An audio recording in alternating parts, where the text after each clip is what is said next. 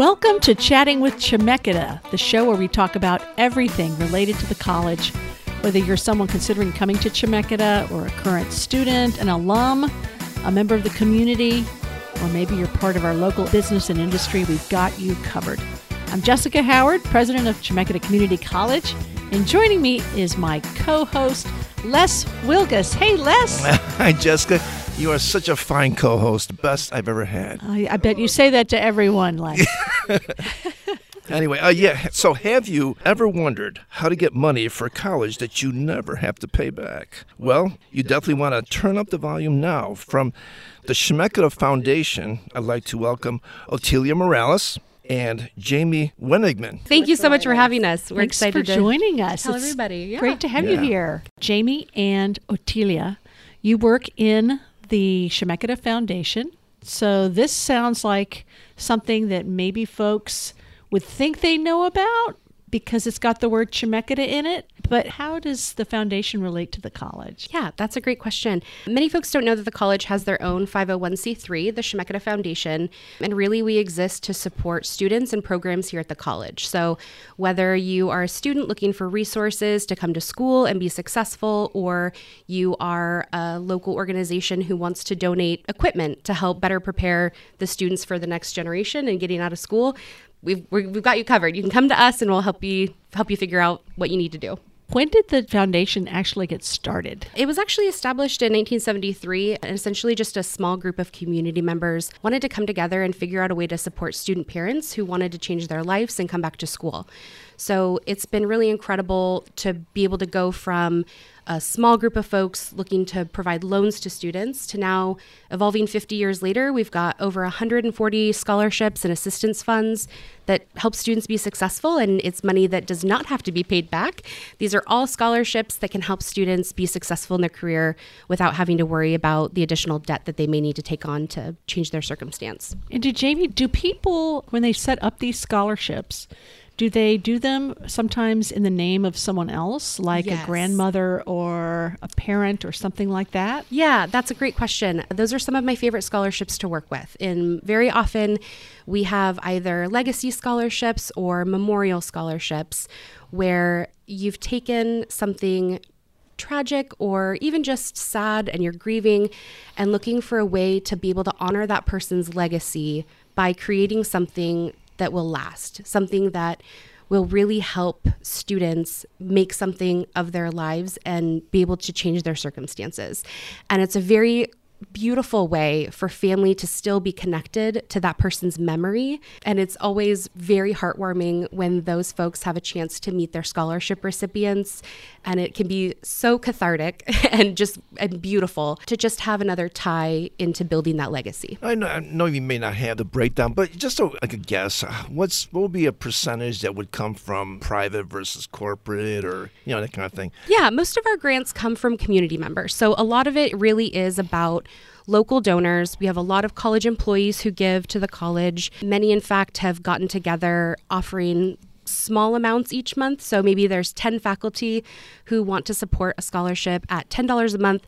That supports an entire student for the year. So it's very exciting that we have that ability to build up from a lot of small donors. And the vast majority come from individuals, local community organizations like Rotaries, garden clubs, auto clubs, who really just want to give back to students that are chasing similar passions to them. And not a large percentage of our funding come from grants and sponsorship. So it really is mm-hmm. about connecting with donors and connecting them to the students that they're serving, which is very exciting. So some of this kind of cause focused donation, when folks are giving money to the foundation, what they're doing is they're giving money to help students in a particular way that need that kind of support and resource in order to be able to pursue their life stream, right? Exactly. And so I assume that there are different kinds of causes that resonate with different kinds of donors.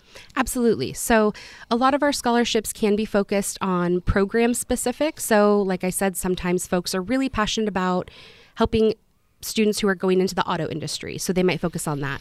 But we've also really been able to expand out our reach to try to find students who have really worthy causes that aren't always thought about. For instance, we've got scholarships that are just for students who have had to face obstacles to come to school. We've got opportunities to support students who are food insecure, students who have emergency financial need. One of our students was a scholarship recipient. She was able to be supported through our Student Relief Fund, which offers a few different ways to support students, two of which the on campus food pantry to provide food for food insecure students and their families. Last year, we were able to support 1,200 students through that alone, Wow.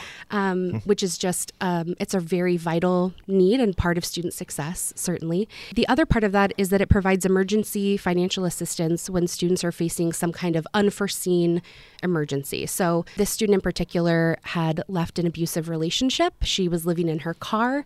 She didn't bring much with her. She left in quite a hurry, and we needed to figure out how best to not only provide her with food and support for those necessities, but also a way to get back into an apartment so that she could be successful in her college career. Well, and I know from a study that we had arranged for among all the 17 community colleges, including Chemeketa, a couple of years ago was around housing and food insecurity. And Chemeketa tracks with the state average in that 65% of our students identify as being housing or food insecure in the last year or so.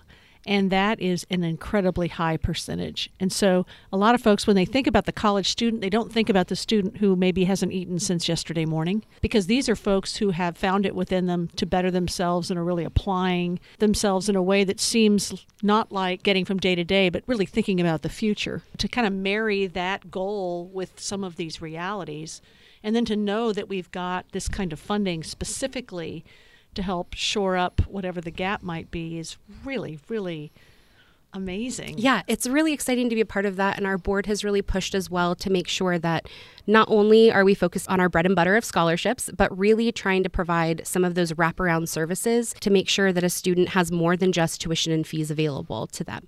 So I think it's really nice. We've been able to go from closer to 10,000 in award funds for student relief to this last year we awarded over $60,000 out to students and food pantry support. So we're really seeing that the need has grown especially since the pandemic has hit. And it's really wonderful for us to be able to continue focusing on those needs because those are very much a reality still for our students. So it's very inspiring to be able to continue on in supporting students that way. When you mentioned woman who was in a car, and how do you find somebody like that? How do you dig that out of people? Great question. Honestly, not many folks know that the foundation exists or really what all of the things that we provide are. So that goes doubly for students. They are coming into college. They don't know that there's these resources available. We do our best to try to get in front of them and say, if you need help, reach out. The conversations that we have with faculty and staff are you are far more likely to be approached by students who have need than we are. We very very seldom have students wandering into our hmm, office okay. knowing hmm. what they need to ask for. And instead, it's a student connecting with their instructor to say, I don't know that I can get my assignment in on this time. I just had a loss in the family. Or my husband just lost their job and now I don't know if I can continue with school. Or reaching out to a counselor. So, really, a lot of that is referral to us. And then we are able to direct students to figure out the best way to find them the resources that they need. And how many students typically apply for scholarships? Is Telia, is that something you know, I'm sure? Yes, we usually get an average of 1,600 per year, and we usually award four to 500 recipients each year. The scholarships range from 300 to up to 6,000, which is a very nice amount because that's like 2,000 each term, which will help a student a lot. The scholarship roughly covers about one third of a full time student's tuition and fees for the year. Yeah, and we're very excited that we're seeing that a lot more donors are coming at it with a lens of I know that a student needs more than just tuition and fee support. So we're actually seeing quite a few donors coming through who want to offer larger award amounts because we're seeing that if we are able to grant larger award amounts, they're able to make a better impact on the student. For instance, we've got students who are working two to three jobs while going to school full time. And if a scholarship can help them to be able to even quit one of those jobs or cut back on their hours, they're really able to dedicate a lot more time to focusing on school and completing their educational goal. So, how does a student become aware of the scholarships and apply for them and all those things? Each year, we reach out to students and do a lot of information through our recruitment folks to make sure that students are being connected with local high schools so that they know that these opportunities are available.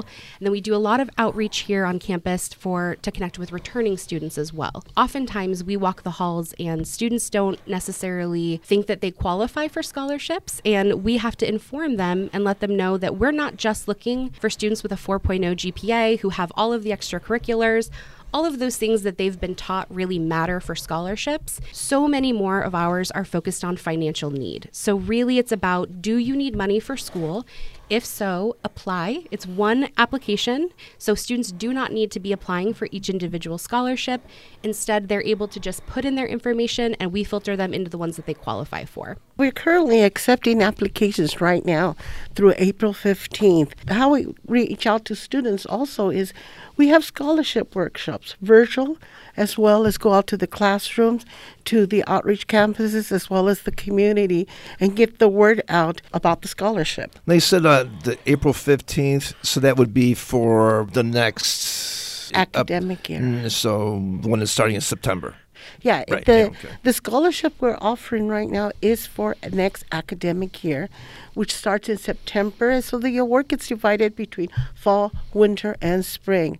Oh, okay. Sometimes s- students uh, want to attend summer, and if they're selected for the scholarship, they can ask to receive it for all four terms or summer, fall, and winter if that's when they need it. Okay. How long does it take a student to complete the application, do you think? It's really a simple application, especially with the new system we have. We launched this year. It takes less than 30 minutes. It's one page. Just answer the questions that apply. And it takes about less than 30 minutes.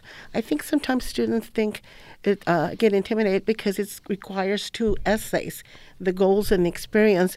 But it's uh, up to 300 words, so it's not very long. And it's just pretty much tell their story. By filling out that one page application, does that allow you to then be considered for lots and lots of scholarships? And what happens if you don't make the cut the first time? Yeah, that's a great question. First of all, the students that get selected for a scholarship will receive an email at their My Chemeketa. So they need to keep checking it weekly. And it's going to give them a link to the scholarship opportunities dashboard, which will give them information about the scholarship as well as how to accept it. Those students who do not get selected the first round, they need to continue checking it. And the reason being is we get funds available throughout the year, and there's application is reconsidered for scholarships. Just the one application will kind of put you in consideration for the whole. Uh, the whole process, and then when you say that they should be continuing to check my Ch- my Chemeketa, you mean the my Chemeketa email? Yes, I'm sorry. Yes. Yeah, yes, no, just making sure. Absolutely, yeah. And it's really important to be checking it throughout the year. We often have scholarships to reoffer each term, so it's really helpful that for students to be doing that. Um, we also like to say that if students are often really overwhelmed about where to find scholarships, the best opportunity, if you know you're coming to Chemeketa, is to apply here since it's a one in four chance and it's all local funds. They're not competing with students all over the country. Wow, this is great information. You know, foundation scholarships are so impactful. And I know there are probably a lot of questions our listeners still have. So if you want to know more, please email us at chatter at chemeketa.edu and we'll answer your questions through email or on an upcoming show. So I want to remind everyone listening today that if you plan to attend Chemeketa this coming academic year, that you should apply for a scholarship at go.chemeketa.edu slash scholarship. The application closes April 15th, so apply today. And thank you so much, Jamie and Otilia, for joining us to share all this amazing information with everybody out there. And allowing us the opportunity to listen. Thank you so much. It's Thank great to be so able to spread the word out to a larger audience. So yes, thank, thank you so much. Jessica Les. All right, at this point, we're going to take a break and uh, be back in 30 seconds with our second half of the show, which will be Chemeketa's pharmacy technician program. So be back soon. Don't let the unstable economy stop you. Get the training you need now. Chemeketa Community College offers more than 90 degree and certificate programs. If you prefer online, remote, or hybrid classes, Chemeketa also continues to offer courses in every modality to ensure flexibility for E students. Financial aid and scholarships are available. Start your future today by visiting go.chemeketa.edu slash apply.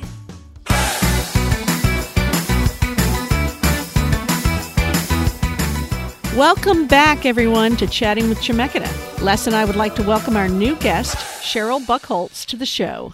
Thank you for inviting me, Jessica and Les. This is a great opportunity to promote the pharmacy technician program. All right. Well, yeah, thanks for uh, joining us. I've been checking on the Chemeketa website, and uh, I came across the Pharmacy Tech program. And it sounds interesting to me, so I'd like to see what you, being the expert on this program, that you can tell us everything there is to know. Kind of veering off from the script here. What, maybe just for my own sake, you can explain what's the difference between a pharmacy tech versus a pharmacist? About seven years of education. That's it. Okay. Pharmacists go a lot longer to school. I'm, I'm um, maybe just not school, but what do they do? What does a pharmacist, pharmacy tech? well, a do? pharmacist uh, is oversees the pharmacy technicians, and the pharmacy technicians uh, they do all kinds of things except they cannot counsel patients on medication because they go nine months to school. And they learn a ton, but in order to talk to the patient and explain to them how medications work in their in the systemic system, you've got to have more education and you've got to pass certain national board. That sounds good. Okay. Okay, so- you answered my question. Oh, You can okay, good. with uh, yeah the program. So, so Cheryl, if I go into my local pharmacy and I go up to the counter, is it likely that there'll be a, at least one pharmacist and at least one pharmacy tech in there? I mean, ha- are those the folks that are sort of making up Yeah. the, you know, the the other side of the counter, so to speak? Yes. Okay. uh, you cannot operate a pharmacy without a pharmacist on duty. And the pharmacy tech will be probably the one that takes your prescription, goes and back and puts it in for filling, then comes out and brings you your prescription. But the pharmacist oversees all that and makes sure that the prescription is filled correctly. Well, you know, I think it's so exciting that this sort of area of healthcare, which is incredibly important, is something that we can help individuals get into with a program that is not seven years long. And so I would ask you, you know, this is a short term program. It's that's an exciting thing to say. Can you tell us what that means? Well, it's three terms, nine months. And uh, the school calls it one year, but it's really only nine months. And it's fall, winter, spring. And the first two terms, you do your didactics or your book learning. You learn how to work in a lab for both retail and hospital. Uh, we have both things going, and you learn how to work with syringes and needles and IV bags. And if you've ever seen anybody in a hospital and visited somebody in a hospital, they usually have an IV bag attached to them, and the pharmacy tech is responsible for making that IV bag. But again, the pharmacist oversees all of it. The third term, we go out on externships, and these externships, we have a lot of contracts with different pharmacies, retail, and hospital and infusion care. And then the student goes out and actually puts into practice what they've learned. And uh, it's it's quite an exciting time for them. They they they all they're very nervous when they first start out, and it's fun to watch. They're just fun to watch them. But uh, it, I can imagine because it's like I'm scared to be here today. It's the same idea. So so when they get into the externship, that's in the third term. That's the third term. So are they so is this school or is this work or is this both? Well, it's an externship, and it's it's work to see how they have developed and and learned their skills uh, in the first two terms. Know, They're I, am sorry, I just learned a new word: externship versus intern. well, externships is what Am they I call. right? Yeah, that's true. They call it externships. They don't, they can't be paid, although they serve about 209 hours out in the externship uh, realm of it. And but then many of them are offered jobs, and once they finish that, they can be hired right away and uh, and be paid at that point on. So the company that's providing the externship might even be the company that hires the student. Is that right? Yes, yes, and many of my students have been. Wow. I, I, I have several that it's like a record. I have two students that were offered in three days. They were offered a job, Oh my. so because they knew that they were totally prepared to be a pharmacy technician, but they could not be paid. They once the externship was over, then they could discuss the being working for that particular organization. So it sounds like this is a really viable career option. And then, are there shortages of pharmacy techs in our region? I looked up Indeed, just Indeed, the other day, and in Portland, there's like 400 job offers. Good heavens. In this area, it's about 50 to 100 right now. Last week, it was 160, so they filled some of the positions. But it, there is a huge demand for pharmacy technicians. That sounds like a lot. I mean, uh, so how many, let's say, I'm just want to do some math here. I like math, you know. So how many pharmacies are there in the area? Just guess. I have no idea. take, take a while. well, you should come up here. No, I mean, let's take a wild guess. Let's say 50. Well, when know, you think 40. about it, you've got Walmart, Walgreens, Walmart, yeah. yeah. Rite Aid, Costco, you've got Safeway, yeah, all, the, yeah. all, of them. Right. I'm just curious. Why don't you go were. look that up and tell me? Les, I think you just I found will. a project. Um, I'm just trying to think. Assignment. I'm just trying to think of how many per you know pharmacy are they short on? You know that kind of thing. Well, but, I um, yeah, it's but, but, sounds like several. Oh yeah, yeah, it is. I just got a call from Newport. The hospital down there is looking for somebody to come down there, move down there, and I almost took him up on it. but you had a radio show to do, so you know. so you couldn't do that, Cheryl. No, this is how we hang on to our uh, valuable teaching folks right. here. That's right. So what what do these jobs pay? They play do they pay pretty well? Uh, yes. Do you, do you have my notes here? I was going to ask that. well, let me Roughly, see. Yeah. I wrote it down. I looked it up to see where we were at on pay. And Portland is paying anywhere from thirty-five to fifty-one thousand dollars a year, which is pretty decent wage for a nine-month program. I'll say. Yeah. Kaiser Permanente pays twenty-nine seventy-eight per hour, and there's a job opening in Hawaii. I'm thinking about that one too. Cheryl, you can't look at that job. You know this. It has to be like double the pay though for the to afford to live there. well, that's true. Yeah. The U.S. veterans they're paying about twenty-seven sixty-five an hour to start, and so it's a decent decent wage, you know, decent wage to, for the students that's going nine months to a program, get a job, and they can, and then that's just starting. Then they can move up the ladder. So, how does being a pharmacy tech open up other career doors? Well, they have uh, can you hang on a minute? of course I can. We'll just sing a song in the meantime. Career ladders. You know, you can become mail order. I've had many of my students uh, that want to be in the nursing program come through my program just to learn the medications. Because what's the one thing that intertwines all of healthcare? Medications. And so mm. they learn their medications and then they go on to another career. They don't want to be a tech, but they want to go on to a different career. So they come through the program. It is a base, raw, you know, it's the bottom level that you can just step on and work your way up. And I've had a lot of students do that. I have one student that went to one to a hospital that had uh, the pharmacy technician program, but he had a very good background in IT work. He ended up making over $100,000 a year because of that, because of he knew the medications and he knew IT. So that was just one of the representatives. Then there was another one, one of my students, that he actually uh, wor- worked for a hospital. He ended up being an inventory specialist, again, over $100,000 a year because he knew medications and he was a farm tech. So, yeah. Cheryl, when should students apply the application the opens up the middle of this month, March, and they are taking them through May 30th, I believe. Uh, sometimes we extend it out a little bit uh, for students that can't quite get back here to uh, apply, but once they uh, they let me know that they want to apply, then we work with them. Wow, I just I can't believe how far you can go with only nine months of training, yeah. and that so many of the students are already you know, in the industry because of that externship by the time that they they complete. So so here's a question that's suitable, I think, for our um, modern times. Are the classes themselves all in person? Okay, I was just about to announce that. To tell you that. All right. We got some hybrid and we got online.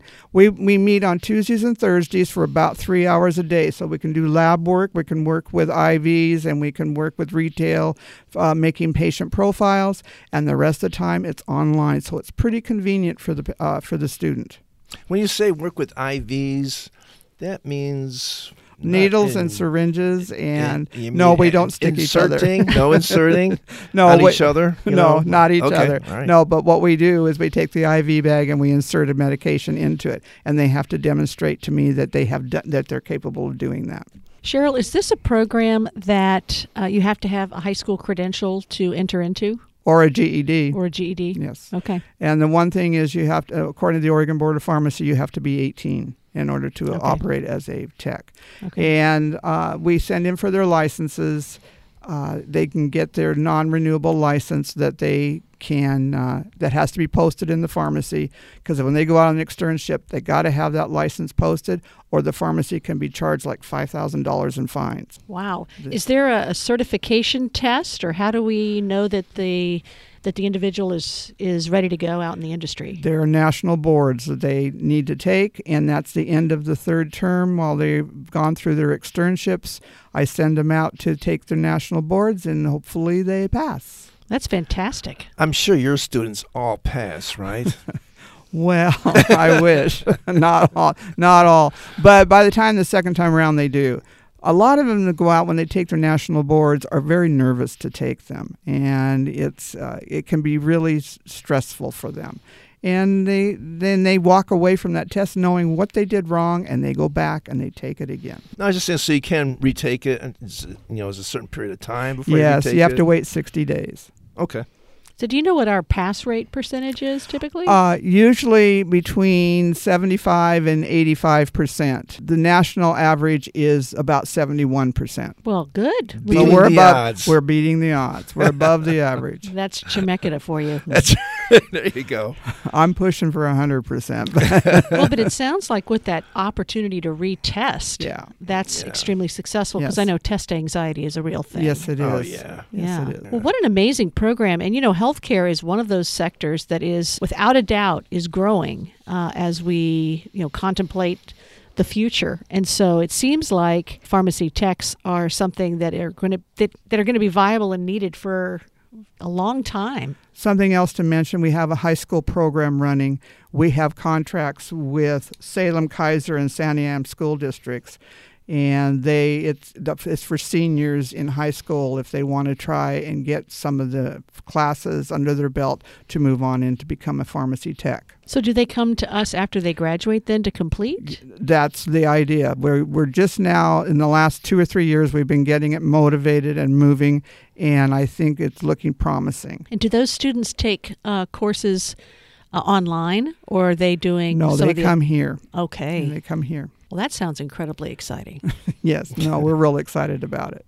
Well, as long as everyone here on this podcast does not go out right now and uh, and get into this program, I think we'll be able to continue the podcast. But uh, it sounds so viable and attractive. Uh, you just don't know what you may have started here, Cheryl. Okay, I hope so.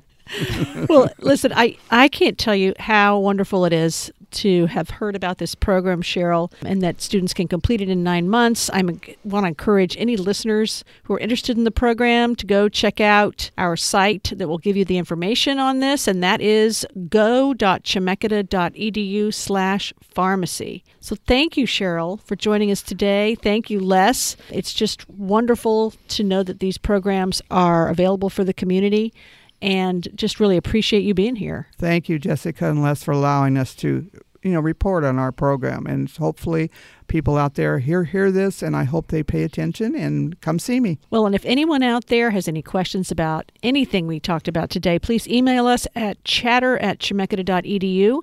You can also send us comments about the show or suggestions for future topics.